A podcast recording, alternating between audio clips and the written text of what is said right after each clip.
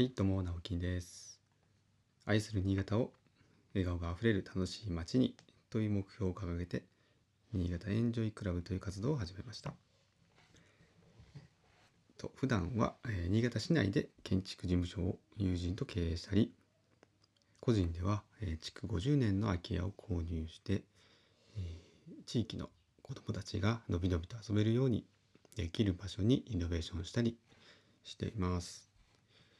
はい、えー日曜日の今3時過ぎです。今日ちょっとあの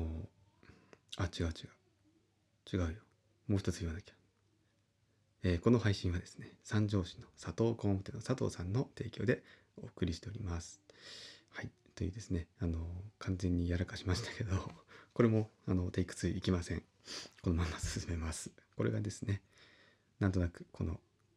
一発撮り基本的には一発撮りね無無編集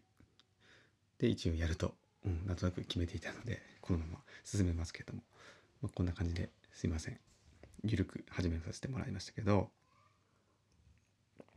えーとですね。今日ちょっと朝からなんかバタバタしてましてすぐ出かけてしまったんですけど。なんかねあの珍しくあその後にあ今日配信してなかったと思い出して。今ちょっといろいろ一段落ついて、えー配信をしております。また何話そうかと忘れちゃったんですけど、まあ、あの日曜日はですね、結構、あれなんですよ。まあ、もともと再生数そんなない、この私のね、えーラジオですけど、うん、あの、もっと減るという ことでですね、やっぱりね、土日は皆さん、うん、プライベートで過ごされてる方が多いと思うので、あの、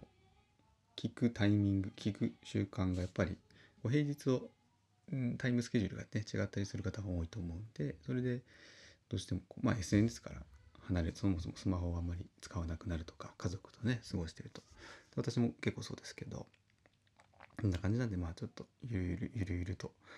した、うん、感じで始まっちゃいましたけども。完全に私が気が緩んでますね。すいません。はい、昨日ですね、土曜日、あの、まあお休みいただいて、ちょっと家族で、あの、潮干狩りっていうんですか、まあ海に行こうよって言って、行ってきたんですけど、昨日暑かったじゃないですか。結構26度とか、まあ、新潟気温上がりましてもうめちゃくちゃ晴れてて本当に夏のようなもう半袖短パンで OK みたいな、はい、でめちゃくちゃ日焼けしちゃったんですけど私も。で、まあ、海の水はね冷たかったです冷たかったんですけどあの午前中の10時ぐらいがまああの干潮は一番潮が引いている状態ですね海が低い水位が低いのでちょっとこれチャンスだなっていうことであの貝をですね取りに砂浜に行ってみたんですよ。であのご存知ない方もいらっしゃるかもしれないんですけど新潟でも実は場所によってはあのアサリだとかあとなななんてちょっと名前正式名称は分かんないんですけど結構大きい貝二枚貝が取れるんですよ。であのもう本当にポイントは多分少ないと思うんですけど、まあ、それをですねまああの義理のお兄さんからですねこのなんかアウトドアの師匠みたいな感じなんですけど いろいろですね教わってですねあの昨日はちょっと教えてもらったポイントじゃなくて四つ子屋浜ですね西関区の四つ子屋浜で、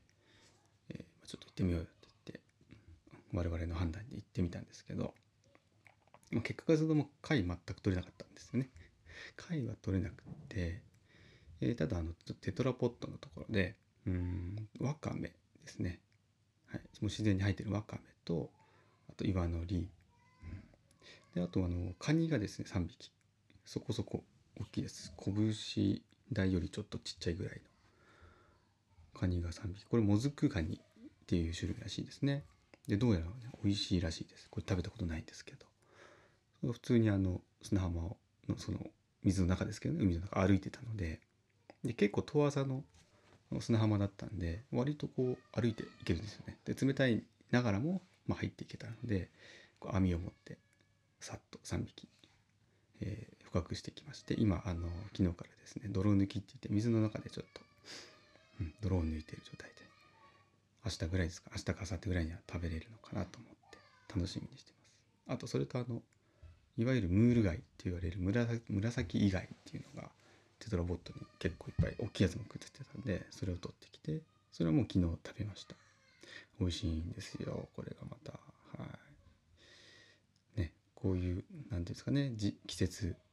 のちょっとこのローカルの楽しみっていうのも教えてもらうと意外と楽しいなっていうのが発見できたので皆様も是非気になる方はねあのご連絡ください。私の教えられる範囲で教えたいと思いますので。はい。ということでもうね6分近く話してるんですけど、えー、ちょっとね昨日からの話で、えー、関谷にあるナバイタという何て言ってイタリア食堂と呼んだらいいでしょうかね、まあ、私の友人が友人の夫婦が開いているお店なんですけどそのお話をちょっとしております。ちょうどね2周年が経ったということを耳にしましてまあせっかくなんでねちょっと振り返りも含めてどんな経緯でね、え、お店を作ったのかっていうところを、うん、まあなかなか面白い流れというか一般的じゃないような流れでまあ私もね最初から最後まで関わったことってお店作りってあんまりないのでまあそれも踏まえてちょっとお話をしてみてなんかねあのどなたかの例えば参考になったとかだとまたいいなと思いますし単純にね話としては面白いかなと思いますのでちょっとお話をしてみたいと思っております。はい。えー、まあ明日からもちょっと話をするんですが今日はじゃあその前提前提としての部分ですねお話ししたいんですけどあのまずですねうんナバイタっていうのは、えー、中山くん旦那さんですね。中山くんと私呼んでます。あと篠さん奥さんですね。この2人で、えー、経営をしています、えー、でメインはイタリアのイタリア系まあ何て言ったんですかイタリア料理ですかね。パスタと。と前菜とかランチはね前菜セットとか、えー、あります。夜はあの炭で焼いたものうんお肉だったりとかうんちょっとこうまあコース料理なんかもで、うん、食べれるようになっていますね。でえっ、ー、とですねまあ、特徴的なのが自分たちで作り上げたお店であるということですね。でじゃあまずそもそもあの、まあ、どういった経緯で、うん、私がこう携わることになったのかというところなんですけど中山くんと、うん、私の妻が同じ高校で、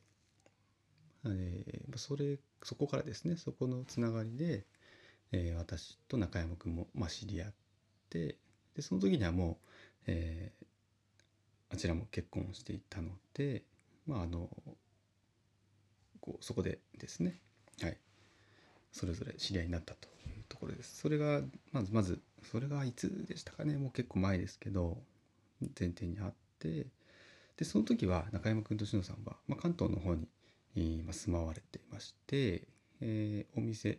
ですね、まあ、それぞれが違うレストランとかカフェとかに勤めてまあ修行修行というか、まあ、勉強ですよね。料理の勉強をしていたと。でいつかはあの自分たちのねお店開きたいんだよねって話はその時からしていたんですけどその時はでもまだ新潟に戻ってくるとは決めてなくってうん、まあ、関東の方にしようかなとか結構選択肢はねいろいろあったみたいです。でそれがですね、えー、2018年ですね確か